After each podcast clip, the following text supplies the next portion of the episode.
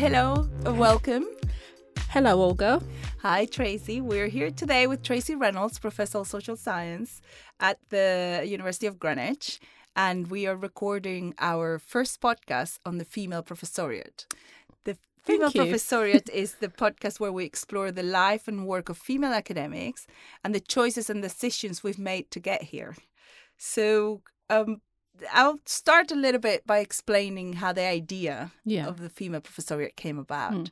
and uh, and the role that actually Tracey you had into shaping this idea. Okay. So when I'm myself, uh, I haven't introduced myself. I'm Olga Martin Ortega, professor of international law at the University of Greenwich as well. And um, I've been a professor for a year and a half, I would say now.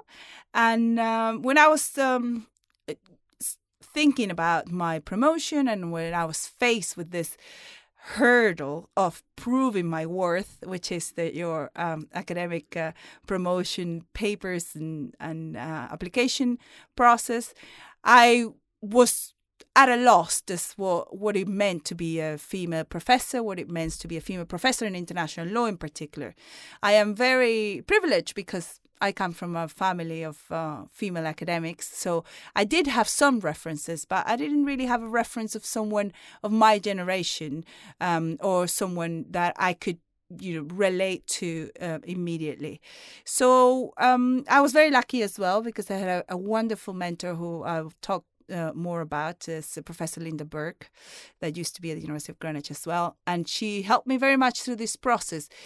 But i thought actually it would have been really good if I had been able to have these kinds of conversations that I am hoping we can have. And I have had uh, an opportunity to hear uh, female academics talking Yeah. um, and understand who they were, Mm. not only the amount of papers that they've written. And so, um, Tracey, it was very interesting when we met for the first time. I think it was the first time we actually were properly meeting That's as right. Yeah. as women, not Mm. just as uh, members of a committee. Yeah. And we sat together and we made this joke about, oh, look at us, the female professoriate. And uh, this is how the idea of the name came about. And uh, in a way, uh, you and I have been, until very recently, the female professoriate in our faculty. That's correct. Yeah. Yeah. So, welcome to us, to our female professoriate.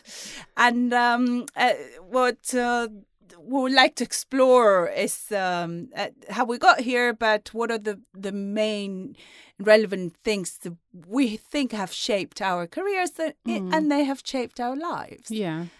So, I would like to start by asking you, what are you working on at the moment, Tracey? So um, I'm working on um, projects which explore and focus on migrant families and particularly vulnerable migrant families in the UK.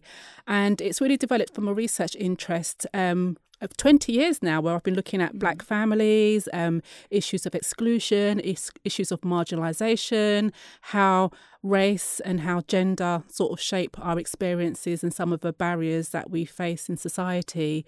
So, the project, what I'm really interested in, is um, using creative and participatory methods um, with the groups that I'm working with to co produce knowledge because increasingly I've become a little bit cynical actually. Um, so, we, you know, always tends to be research on or on behalf of uh-huh. particularly vulnerable marginalized groups. And it's like uh-huh. well and this notion that they don't have a voice and uh-huh. that didn't really relate to my experiences. I was thinking actually the groups that i've been working with they do have a voice and they've got really powerful mm-hmm. voices and they know their experiences better than oh. me.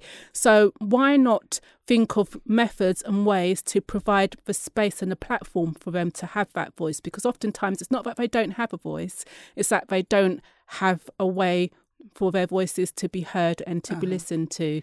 So one of the projects I'm working on, I've got various projects, but they all connect. It's using um, creative and participatory methods. Um, particularly um, working with um, migrant mothers who experience no recourse to public funding.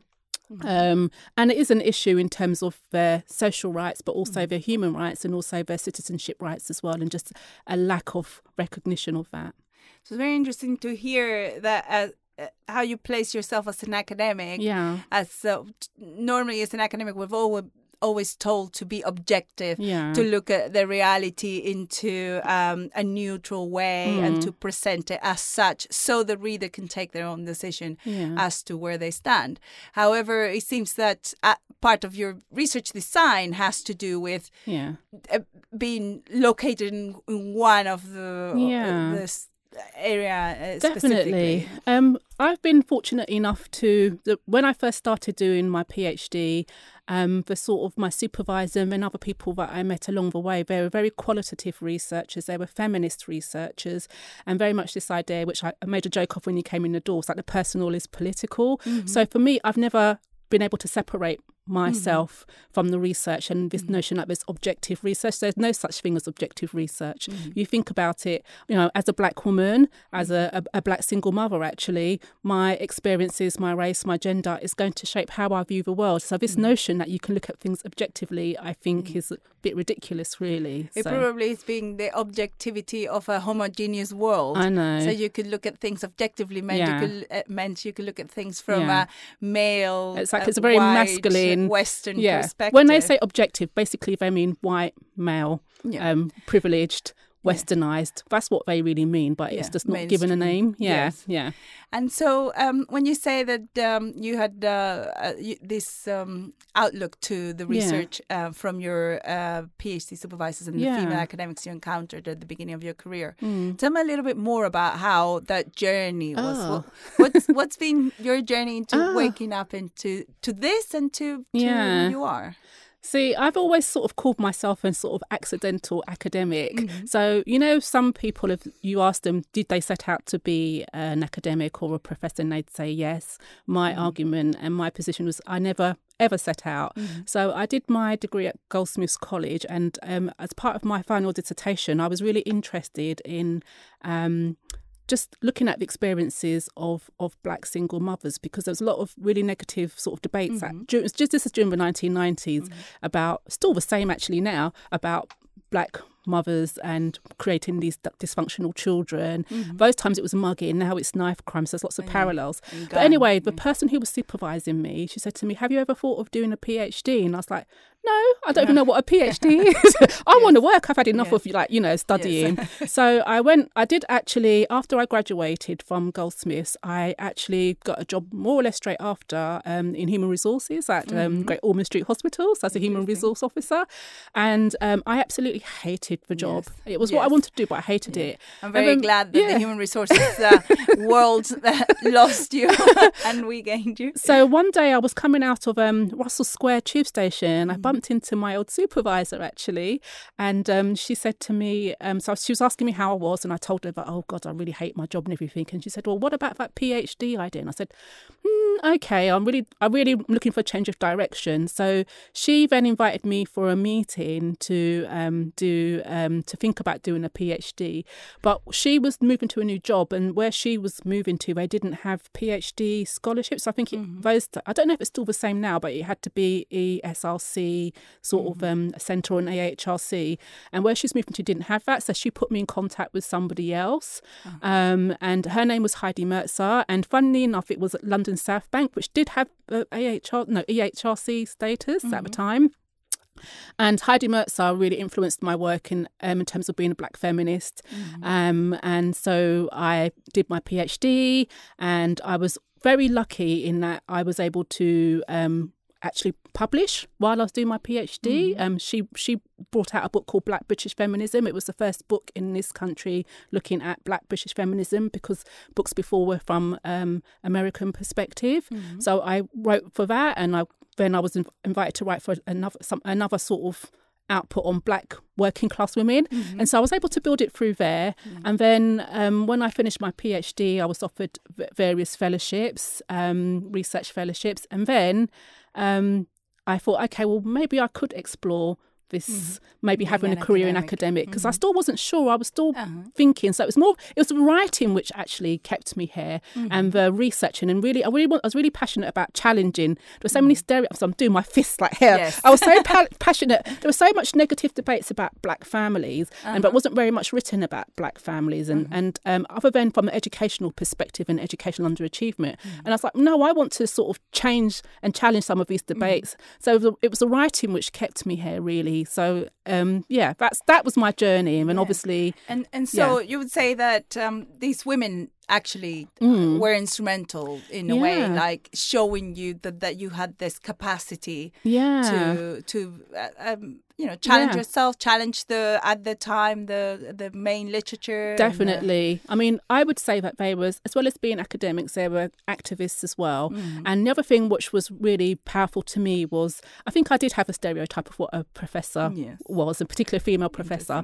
And um, so my first Heidi Mirza, um, she was a single mother. She's Mm-hmm. Trinidadian. She um, so she's Asian Trinidadian. Mm-hmm. Um, she lived not too far from me. Um, working class background, working class parents, and similar to my other supervisor, Rosalind Edwards, who um, you know she from she was a single mother, working class background. So I thought, oh, there are people which look similar to me. I yeah. can do this. I was I was very influenced by that. Yeah.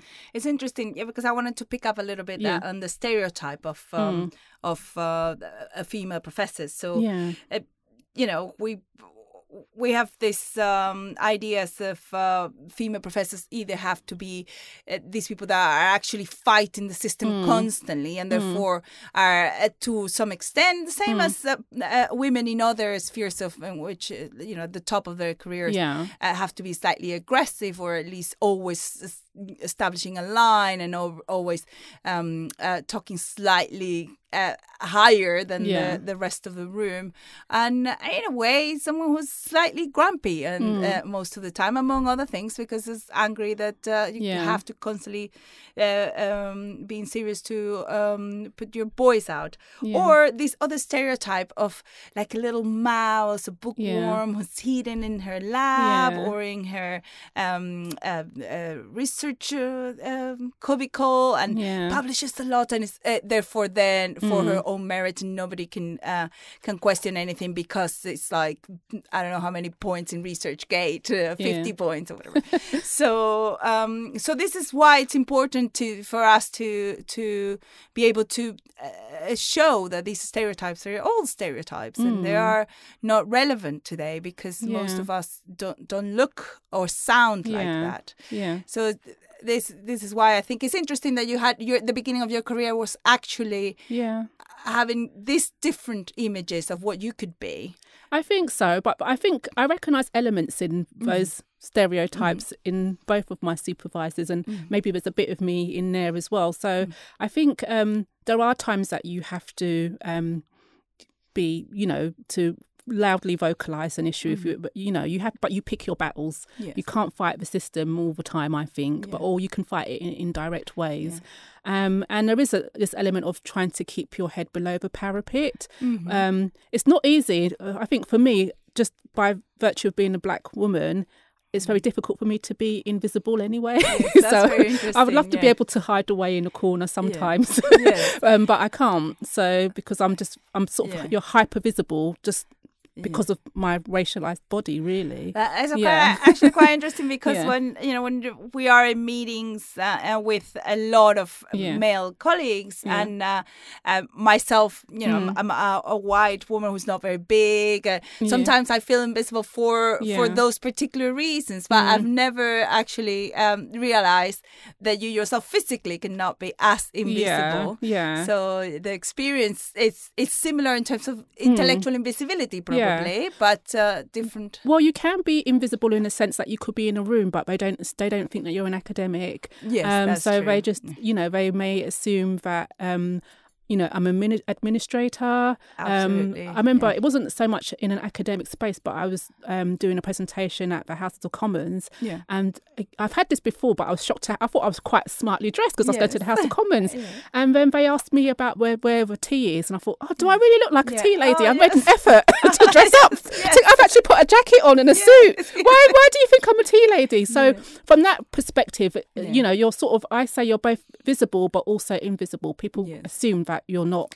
And I've had situations where, you know, I'm standing there and people say, Well, you know, Professor Reynolds, I'm like, me, and you can see the visible you can see Yeah. the surprise on their Yes, face that um, you know, so yeah. happens to me a lot because I I used to look quite young or younger for for my Yeah, age, yeah. and uh, and. It, it did happen to me when I got my professorship. I would say, and I'm Professor Olga Martin Ortega, Professor of International Law. Yeah. And I could see the people, like the incredulity in their faces, like, Professor? Mm. Yeah. And I like, is it because I I just kept on saying, oh, it's, it's very flattering. I, ju- Yeah. I look so young. But, Yeah. uh, but uh, uh, I don't know if um, that a, a male would have the same reaction of Mm. people thinking, "Oh, really, so young?" yeah. Which is something that I got very often Mm. uh, when when I um, got my professorship. The, most of the reactions in Spain, I'm Spanish uh, originally, was so early, Yeah. so early, and I'm Mm. thinking, what? Why is why is that relevant? So early or so not early? Actually, not early. Yeah. I think it's perfect timing. Yeah. But um, the, why why would you bring uh, the, The, age into the it. age Yeah. issue? Yeah. So uh, tell tell me a bit more about your professoriate journey. Okay. So Oh, how- that's very did- interesting. so, um, so I've been a professor for be ten years now. so yeah, I was yes. thirty-eight when I was a, made a, a professor. That's fantastic. It's Um, very yeah, uh, very young as well statistically. yeah, yeah. And in terms of my journey, I think where I think I'm I feel like I'm still constantly, but I'm less having to prove myself, but I'm less Mm. bothered. And I think how my profess my professorship journey came about is um, I was fortunate enough to have been on a, a large ESR. ESRC project, and then I was also funded to work on a project, um, which was very much around Caribbean families and trans transnational families. And because I really it was one of those golden periods of time. I was able to do research in England. I spent time in Jamaica, Barbados, St. Kitts and Nevis, Guyana. I travelled around the Caribbean. And because I had done so much research, I was able to, I was quite a prolific writer, actually. I did a lot of writing. Um, not so much, not as the, you know, I was churning out a lot of publications. Um, so in terms of, so uh, when I was looking at other people got professor, professorships, I was thinking, okay, well, I've got mm, more publications than them or I've got more funding than them. So why not? But I think there's still that little voice in your head thinking, well, Tracey, maybe not because you know you don't look like a professor. And I wasn't sure what a, a professor would be. I, I, you know, it's something I just knew. And because there's no rules, is there really? Yes. It's quite Yeah. unspoken. It seems to be who you know. Yeah. Um, and again, um, it was my it was my supervisor at the time, but she was still became a mentor, Professor Ros Edwards, who said to me, um, "Have you considered putting in for a professorship?" And like so, it was like two years, a two years in progress um, exercise where she sort of sat me down and told me, well, this is what you need to do. This is how you need to shape your application because it's not necessarily about what you've achieved, it's the story that you create behind it.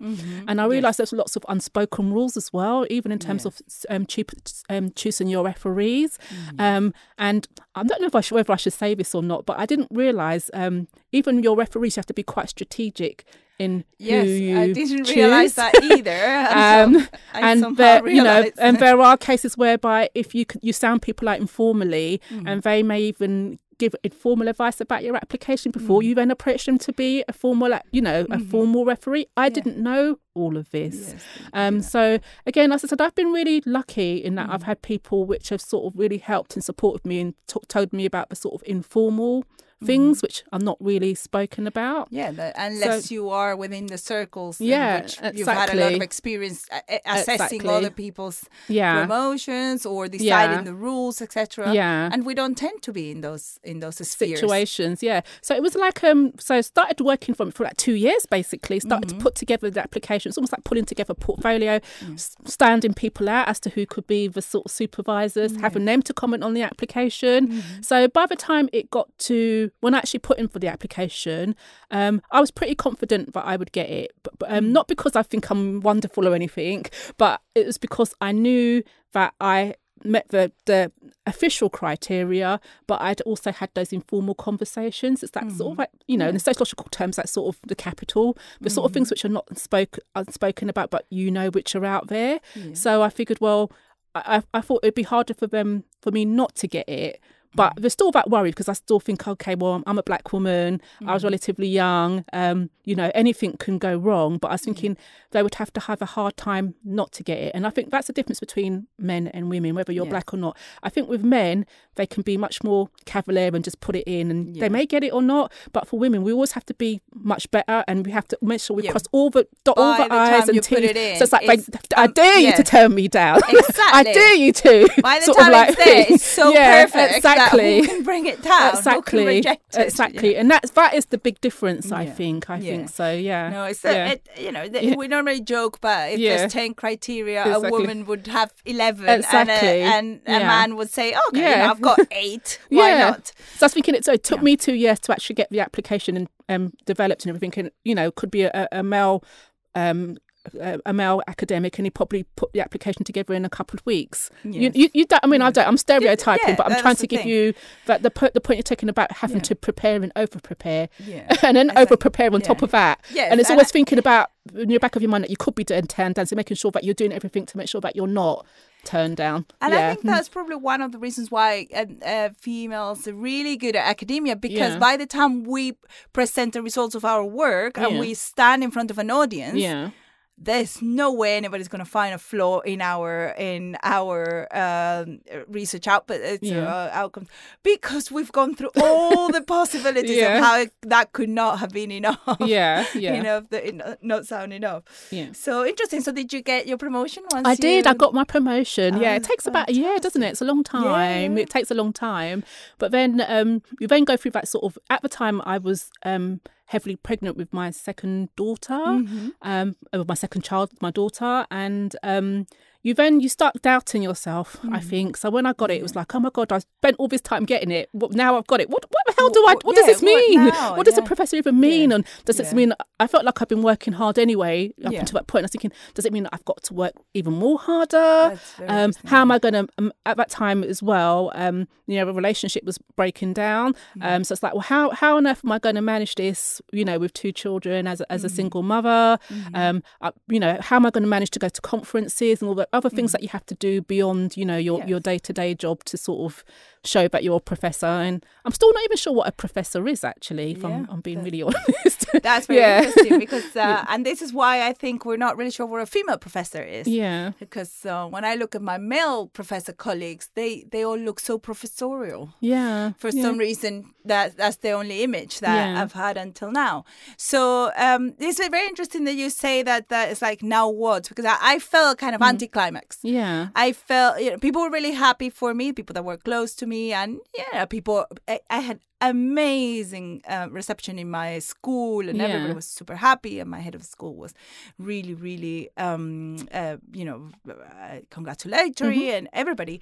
But I myself had the first this whole thing of like, uh, it was is this it? Kind of like I've worked so hard for this, Yeah. and now like oh yeah, I'm very happy. And now what? Mm. And then this this like big expectations of people really going to expect me now to be the, Yeah. the smartest in the room, the Yeah. Mm. mo- the hardest worker, the you know the, do my publications now need to be even you know, Exactly. yeah, like the, the best of the best. the top know? journal. Should I be going for the top top top journals all the time? Exactly, I think we put those create Yeah. own internal pressures. Yeah, that's true. are So it was. yeah. The way, I, I remember my um, uh, husband saying, "Well, now you're a professor, you can lay back and relax, right?" like, what do you mean relax? Yeah. No, no, absolutely not. Yeah. Now it's when the hard work starts. yeah. I remember saying. I remember my dad said the same thing Mm. to me because they almost see it as like um you achieve a, a pinnacle Yeah. and that's it. And to be honest, I have seen some professors again Yeah. male um, which have sat back and relaxed, but it just for me, I feel as a, a female. Um, and maybe change the nature of academia, it just creates a whole another additional layer of work of pressure and stress. And then, of course, people expect you to be a role model. Yeah. And then you get asked to mentor um, Yeah. or to informally mentor or to speak at events. Just, just well, why have you invited me? And basically, it's because I'm female and, and black Yeah. and, you know, Yes. um, it's like, well, there's other people you could have asked or to sit on various committees because they want to have representation. Exactly. So it just creates this other layer. Yeah. Yeah, and you, it, I think the point of uh, suddenly you are um, the mentor of every single female. Yeah. Is uh, I made a I made a joke. It's like every every time someone with boobs walks into the fa- the school of law, Yeah. I get called to mentor. So Yeah, it's like yeah. uh, uh, it automatically, and Mm. I think this um, as well create a little bit of a this idea of uh, we are in in our own little sphere, and uh, you're women, you mentor each other. Yeah. And to to what to to um, act in this m- world of men or Mm. to act in academia in general, you know, it's really great. I'm all for um, for uh, of course mentoring, and this is part of the podcast as well. You know, to do Mm. it's for our um, uh, females that are in an earlier stage of their careers to to understand how we did it and see how much we can help. Mm. But uh, but that doesn't mean that I need to be the role model of every single Yeah, exactly. female or And the emotional labour that we have to do, which is often the sort of not domestic, the recognised. university, yeah, domestic the caring. Yeah, yeah. yeah, yeah. So, uh, so my my uh, next question to you Yeah. in exploring this journey Hmm. as a as a female academic is, uh, how how do you think what impact um, your work has had in your personal life in terms of you know in the way you approach life oh, and that's a good and, question. uh, and and the way you organize yourself in a way as as your own persona and identity. Oh, um, I'm, I was, I'm not sure because I, I think probably being a mother has probably more influenced yes. my role as a professor in the sense, you know, what I can and can't do and Mhm. the time. yeah. ti- I'm very, everything is very time restricted. Yeah.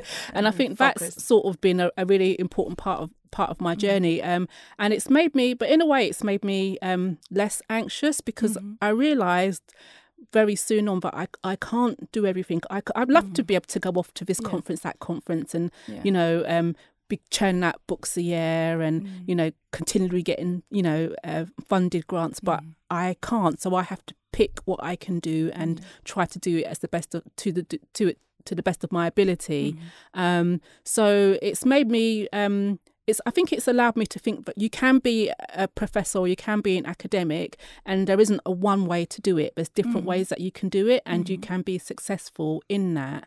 Um i think as well it's also influenced me in terms of for my background as well. Is that um i want to make sure that what i'm doing um this sounds very sort of um, I don't know. I'm trying to think of the word, but I want to make sure that my research has meaning. it's I'm, sure, I'm sure everybody, else, everybody would say the the same reviewers. thing. Exactly. yeah. So a lot of my work is very much embedded within local communities and very Mm. much embedded within the communities. I do a lot of community engagement work. Um, even the methods that I do and um, are very sort of participatory, sort of community Mm. arts based methods. Um, and um, I'm I'm not just I'm I'm less concerned about being I'm I'm more I think my so in, terms of impact and it, it may not be a four star impact case study um in terms of judging it in academic terms but I know that the research that me and one wonderful colleagues that I've worked with have had much more of an impact than impact. Yes, so it's had much more of an it's you know it's changing people's lives by giving them that space or Yeah. that platform to be able to to talk about their experiences. So I think that's been a big part of my journey um Mm. and I've learned it's hard, but just not to always be looking at others and competing and thinking, well, I need to do this, I need to do that. It's almost like I have to create my path. And Uh-huh. I think um, because of the research that I did anyway on and I'm doing on black families and communities, there's still, unless it's education, and we- um, it's, there's still not very many people still even in this now researching in that areas. So in some respects, I have been able to sort of create my own path a little bit and go my own go my own way. Um, so it's try not to always follow follow the trend because mm-hmm. you know every every so every few years there's, there's, a new term or a new trend which comes about. Yeah. And before you know, I remember when I first started on my academic journey, I was told, "Well, your research is really niche. Why are you mm-hmm. looking at black communities and families? Why don't you look at you know um, families or communities in general? Why are you looking at families that's just mm-hmm. you know seems very female, very caring sort yeah. of?" Um, but I thought, no, I'm just gonna you know, stick to what I want to do and what interests me, as opposed to just jumping onto the, the latest thing, which is really mm. hot and everything. And so I think that's why I've been able to mm. sustain mm. my academic career, and it still brings me, gets me to work in the morning as yeah, well. You know, just finding things yeah. which I enjoy. But I mean, there's the other side to academia, which yeah. I don't enjoy. but my the research on my areas, that's what sort of sustains me and nurtures me. So I'm not sure if I quite answered your question. No, no, I think, it, I think it's interesting. There's as well this element of uh, the the part of um, the academic life that you enjoy. Uh, yeah. Normally, when I I get um, colleagues say, "Oh, you're so lucky you're working what you like, yeah. and you're so lucky you can work in and you know these these issues." And I said, "Well, in my everyday life, I just e- write and answer emails. Yeah. So it's not that yeah. uh, exciting in the everyday life, mm. but it is it is a privilege to be able yeah. to work on this. Yeah. So, uh, picking up on this, so this um, this kind of capacity to choose your own path and capacity yeah. to choose where you put the focus of your attention yeah. and the fruits of your efforts. Mm. Is this something that then you think has affected your own personal life, the way you live your personal life? Um, it's affected my life in that um, there's been lots of sacrifices along mm-hmm. the way. There yes. really has been. I think. Um, I mean, there's various. You know, I, am quite interested to know how how female professors, which are mothers, maintain yeah. a successful relationship. it's like, where do they yeah. get the time and the energy to balance to all these this. sort of different different yeah. demands? Mm. Um, I've had to sacrifice time, you know, time with the children. Mm-hmm. I mean, in terms of you know, I believe in her now, but we're going to get my daughter from after mm. school club. Yeah. And, you know, she was, she went to breakfast club this morning yeah. and she was just like moaning like, why does she have to go to breakfast club and after school club? And, yeah. you know, even being able to pick, pick my daughter up from the school gates twice a week, that's seen as a luxury for me when I see other, other mothers, usually mothers, I was going to say yes. parents, but usually mothers. mothers it's yes. usually mothers um, and other sort of carers doing that. So mm. I think I've had to make a lot of sacrifices along the way mm. um, in terms of sort of like my, my personal life. Um, just being able to yeah, and weekends as well. Yeah, so, you, you know, I mean, working on the weekends. on weekends and, and maternity and leave. Oh, I wrote an article. I still can't believe how I did that. I wrote yeah. an um an article for American Journal. Um, when I think my son was about eight weeks, so he yeah. wasn't mobile. He was, but I remember yeah. him lying on the bed and me writing this article and having very short maternity leaves. Yes. I, I, I was typing. My son was born on the twenty third of um, March, and we had an article due in April. Yeah. I was typing with him yeah. attached to my breast yeah, while breastfeeding. Yeah. So yeah, I I totally relate to that. And people think, oh, you know, you're going to be off for X amount of months, therefore you're going to have time mm. to write a lot, and then you're going to pass them over in REF. It's like, no, I tell you, you don't write while you are maternity Yeah. But um, it, so uh, uh is this a topic that is very important for me to explore? This idea of uh, I'm sure it happens in in many other um, spheres, professional spheres, in which mm. uh, women are at the top, and it's very a, a lot of it's very labor intensive, hour intensive yeah. to be and and intellectually mm. uh, exhausting to be at the top of your career um, and be a mother. And I think yeah. um, the issue of motherhood, we are um, as academics or as professional women who are quite high or quite senior now are always slightly wary of bringing out yeah. because um, you don't want to go around bragging about your children on the one yeah. hand or like like anybody to have you not pity but concerned that you're like I'm I'm sorry I'm running because my child was sick or yeah. whatever. But on the other hand, it's part of our identity exactly, and and it, it needs to have a space, mm. not just in our personal life, in our professional mm. lives. This is who we are, and we we can't erase it. Yeah, I think what's really interesting if there there, there are some debates about academic mothers, but it mm tends to be more early career scholars, mm-hmm. and I'm really interested to look at how senior academics how they manage it's mm almost like not really spoken yeah, about no, and I, I, don't know why that is really yeah. um So, I'm sorry, what was your question? Yeah, no, it- it- it- it's more like Yeah. exploring the topic because, for example, I get told a lot of times I'm a Mm. superwoman, Mm. and I, you know, it's exhausting. I don't want to be a superwoman because, Yeah. in my case, my child is five, Yeah. so he's still quite little. yeah. and I had to take a, a very um, difficult and personal decision of having just one child Yeah, because yeah. my husband has a very Mm. um, demanding uh, career as well, and uh, you know we we live uh, in a social structure in which. Uh, the career or, or the income, the higher income takes precedence Yeah. over the the lower, and Yeah. unfortunately, academic and female academic re- uh, means not a, such a higher income. But uh, so uh, this idea that uh, my motherhood impacted in my work, but on the other hand, my work is really impacting in my motherhood, Yeah. and it, it I'm always in this uh, trying to understand which Mm. part of me is more prevalent and whether they're actually the same thing or yeah. not. For me, I think they are.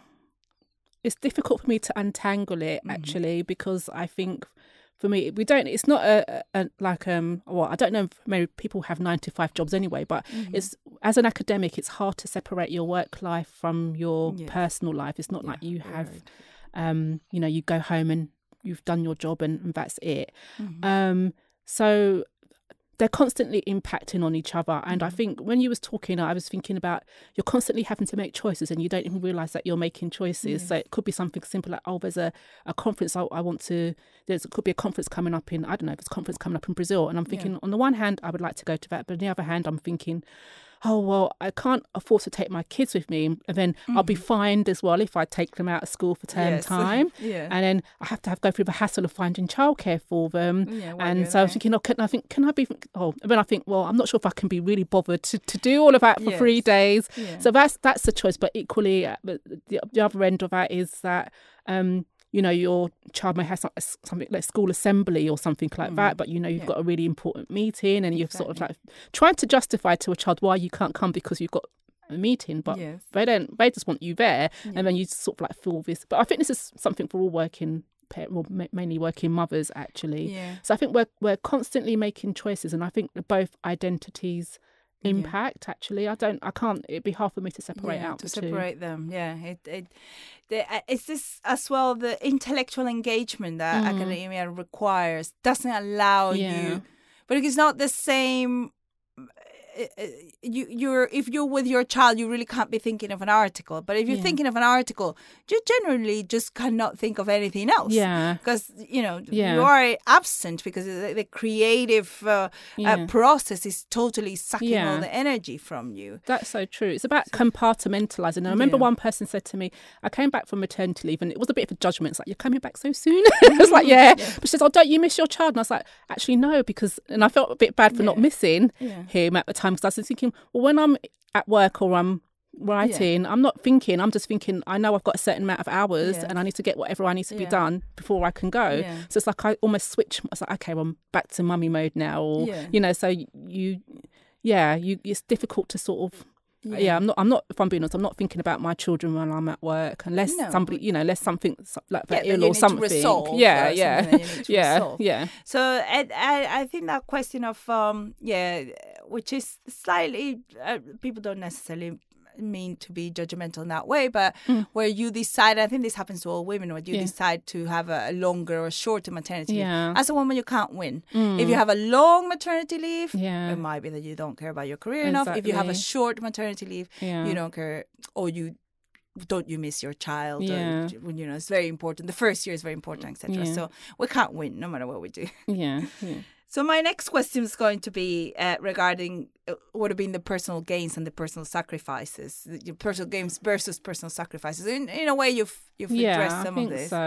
Yeah, yeah so yeah. so personal gain this this element of freedom and and Mm. of uh, Only in terms of my research, because I, of I, I should just say, just in terms of my research. Um, Yeah. in terms of the other aspects of, of the job, there's no freedom there. There's so, no freedom, in yeah. terms of the emails, in terms of you know, REF Yeah. and TEF and all, all these Yeah. other sort of things that you do. Committee Yeah, one, committee yeah. two. so that's why I said the research actually energizes me and keeps me going because. I do have days I'm thinking, what am I doing? I'm just a, you know, Yes. administ- I'm doing a lot of stuff is ad- ad- ad- administrative Yes. work, and I'm thinking, why am I doing this? You know, so the, how the sector is changing. Yeah, and the how- you exactly. know, the, the, Yeah. the pressures that we're in to actually uh, not being able to yeah, probably maintain the Yeah. level of of uh, Mm. research time and dedication, which was what kept us in the job. So Mm. we'll see. So um, uh, my. I want to ask, uh, going back to this mentoring role and things like that. So, uh, how do you see your role regarding your uh, the the females at the younger, uh, you know, earlier stage in their career? That is not necessarily Yeah. younger, but Um, I I do get a lot of people approaching me. Um, not necessarily within, uh, from actually from outside the university, um, and they're saying, you know, they just want to talk to somebody who's, I guess, distance from where they're working, and so the advice that I would give to people, um, and what I'd give to to women was to, I'd say to them to make sure that you get a good network behind you or supporting you. And I know that it's easier said than done because I think, as you said, the nature of academia has changed, and in some respects, it's become quite.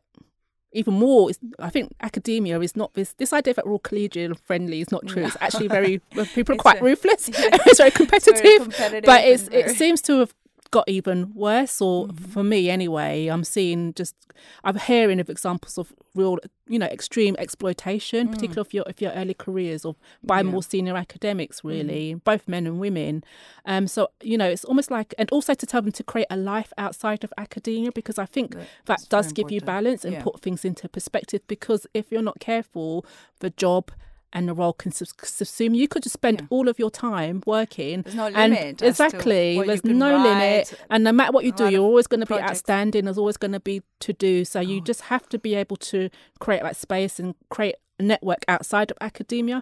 I'm always, I think, well, some people say that all of their friends are just acad- academics, that, and I'm thinking, oh, that would worry me because Yes. then what do you talk about? You're just talking about you. When do you ever switch off? REF. yeah, REF and what have you. So to create a network outside of that, um, people say to me, you know, should they go into academia? And I, I, I have to be honest. Sometimes I would say to them that, you know, the way that academia is is probably not, unless you're really passionate about a subject. Um, don't just do it. Um, because some you know status or um because maybe you like teaching there's other other routes that you could do which are not teaching because teaching is only a small part of what in the, being in the classroom is only a small part. So i would say to some people not to go into ac- academia as I well. have to say, admit Yeah. that I'm not particularly yeah. um, Yeah. encouraging of. Uh, or to, if i'm honest i used to say run run. Yes, yeah and don't look back. Put those trainers on. yeah exactly. Um so i think it's i mean if you'd asked me 10 years ago i i think things were i think it was a little bit easier if you had your phd got a postdoc and there was a bit more of a, a route Yes. um but now i'm finding it hard to see what the route route is because you see so many people just postdoc on moving from postdoc to postdoc Yeah. 10 years post you know po- you've done their post phd they're still postdocs Yes. um it's very There's no precarious a, a, a, exactly a, a stable job. yeah, Like, no highly skilled people with you know no stable job or having to move Yeah. or having to make great sacrifices in terms of you know leaving their family and moving to another part of the country or, Yeah. or even to another country. Yeah. Um. So, um. So your question about mentoring was, do I? Yeah. Um. like, yeah. well, like, what do you see your role? oh. You know, and I think y- Yeah. your point is something really interesting. Our role is sometimes you're saying the truth as well. Yeah. It's like no glamorizing the, Yeah. the profession at all. And you know, the, I, I think uh, um, some uh, earlier career um, females see us and they see it, sometimes this kind of a look at these super women or amazing Yeah. women that do all this. I Yeah.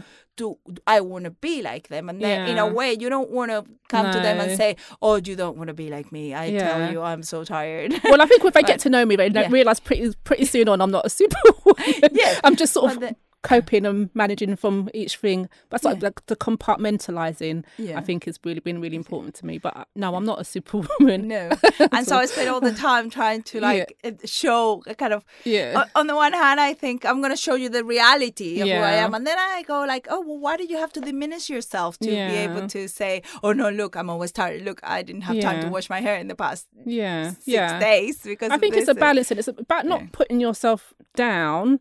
Um, and it is about celebrating our successes because there's still so few of us Yes. um, as professors. But at the same time, it's not trying to present a front which is not real. yes. you know, so it's, it is that what- it is that yeah. balance and and making sure that they realise that yes, you know there are sacrifices along the way. Yes, Yeah, and that will, yeah, that will each of us have to make in a different way Yeah, or a, a- to a yeah. different extent.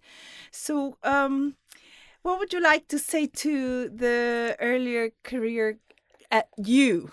What would you like to say to Um, Dr. Tracey Reynolds, non non professor just yet?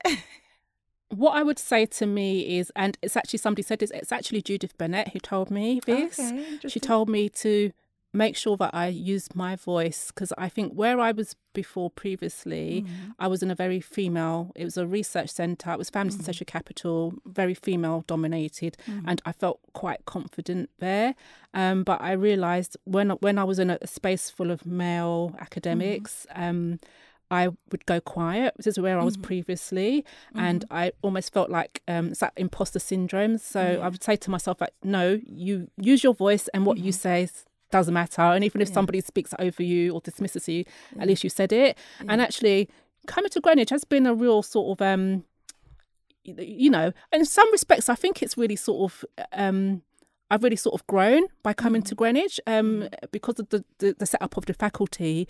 It's very male dominated. Um, and I found that really difficult at first. And I remember I was speaking to Judith I said, and, she, and I said, I, I don't feel like I can.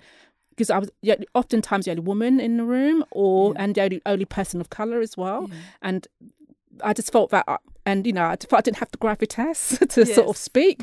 And she told me to use my voice, and so from then on, I made sure that I would try to say something, um, you know, just so that my voice is heard. So I would say I would have said to that Tracey starting out. Um, to use your voice more, particularly when you're in very male-dominated spaces, and not to feel intimidated by by that. So very, yeah, very good. That's uh, Yeah. that's a very good advice to to Tracey. and uh, one uh, last question, though, one very important issue that I am very keen in exploring, and it's very difficult for um, to speak about this uh, generally in this culture, like the Yeah. the UK, which is a culture which is very kind of uh, secretive about money and Mm. about salaries.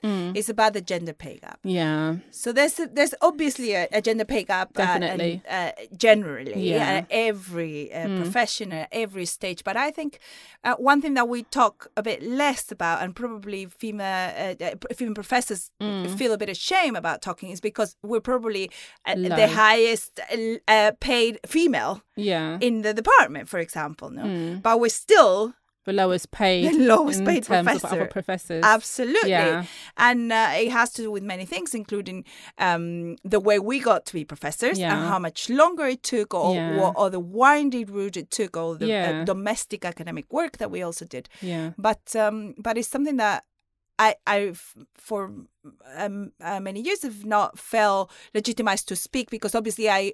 I am a professor, therefore I am more than my other female colleagues, and Mm. I think maybe their um, gender pay gap is more urgent. mm. On the other hand, when I look at my some of them male professors. male professors, which are great and do a great job, Mm. I just it literally boils my blood. Yeah, yeah. So your question, or you just Does it boil me? your blood as well? yes, but um, part of that makes me, I think, and that's the other thing I would say to the younger Tracey, and maybe that's universities should be supporting that. Is I think that we're scared to ask for what we, as women, Mm-hmm. what we are worth, Mm-hmm. and um, so it boils my blood.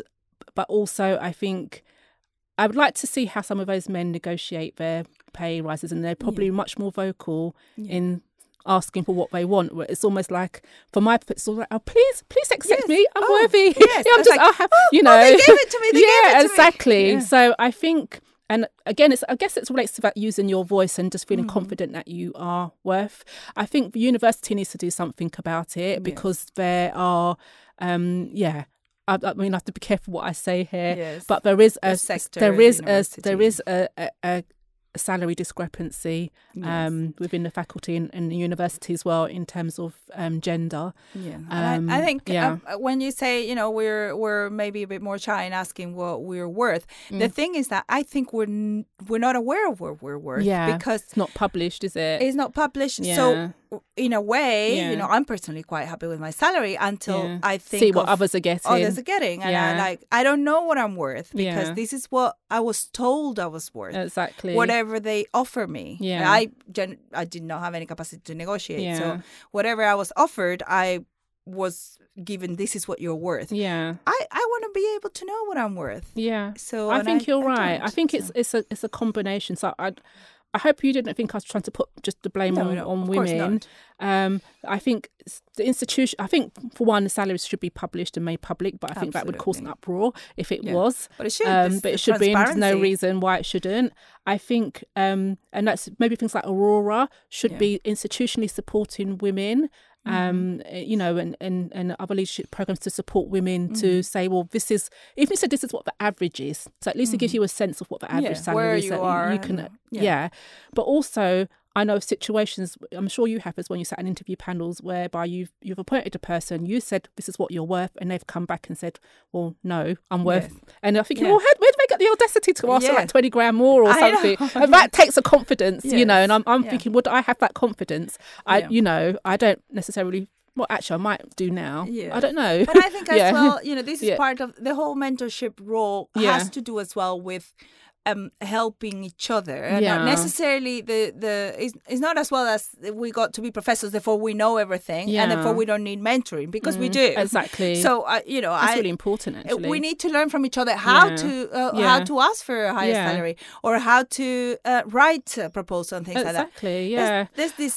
I yeah. keep asking for mentoring and nobody keeps coming back to me. Yeah, I've it's asked for a other mentor than too. for there's this assumption that you can be a mentor, but so what about me? Yeah, I have my appraisals and it's like, well, you know, I would like mentoring, I would like I- support. It's just like, well, you know, there doesn't really seem to be much out there. It- It's as Yeah. if it's impossible now to find us a mentor because uh, we Mm. are at the top and we're supposed to know it all. Yeah. But we don't. Exactly. I'm not even sure what at the top means anyway. What does that mean? Exactly, Because there's always a level above you. There's always, you know, yeah. so what does that mean? You know, so Yeah, but it's difficult though, isn't it? It is and we don't. I think as um, and maybe because we, it's not. Maybe we just don't have the time because we're busy rushing Exactly, and sitting and have- being mentors to other people. yes, we don't have time to learn exactly and speak to each Yeah. other and But that's, that's the idea behind creating the female professoriate Yeah. as uh, both both as a, a conversation, but also Mm. as a stronger network in which you know I I, I learn from you of Mm. how to manage my time Yeah. because I feel I just got here by chance not knowing how to manage my time Yeah. But that's Or not true, is yeah, it? Really? yeah no of, You of know, course but yeah. like maybe consciously I yeah, I don't think so. I don't have, um, or, uh, for example, I learned so much. I'm very, I am very privileged because both my mother and my sister are female Yeah. professors. My mother is uh, Rosario Ortega, professor of uh, uh, psychology, educational psychology at the right. University of Cordoba in Spain. Mm. And my sister is uh, Julia Martin Ortega, professor at the University of Leeds. Mm. So I um, I get to talk so much to these women, Mm. and I learned from my sister, who is my little sister, about managing time. And she Yeah. tells me, just in conversations, she tells me, I don't look at my email before eleven a.m. Mm. And I'm thinking, oh, she's got it all figured out. Yeah. And now maybe I can I can uh, put this tactic, small tactic, in place. Mm. Uh, she tells me how she dealt with her uh, with the uh, a situation with a male postdoc Yeah. that was um, talking over her, for yes. example.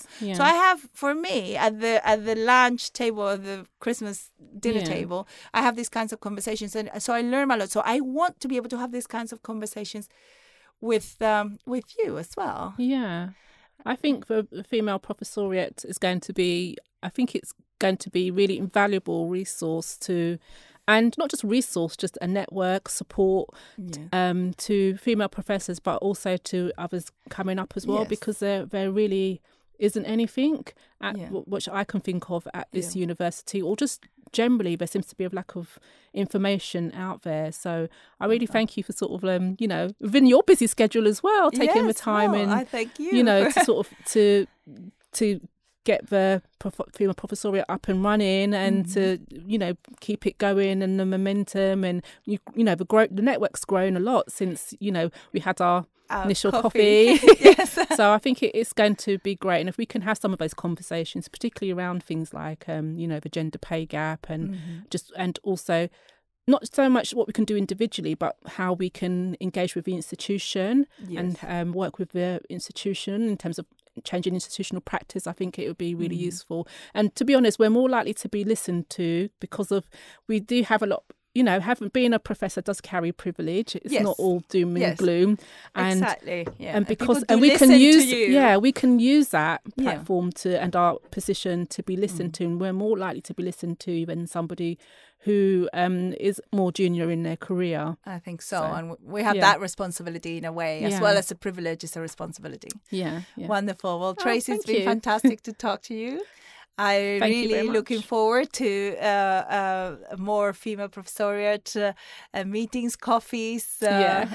parties, and uh, and to keep uh, um, hearing about your work and, Yeah. uh, and engaging with it. okay thank you Thank you very much. olga thank Bye. you bye bye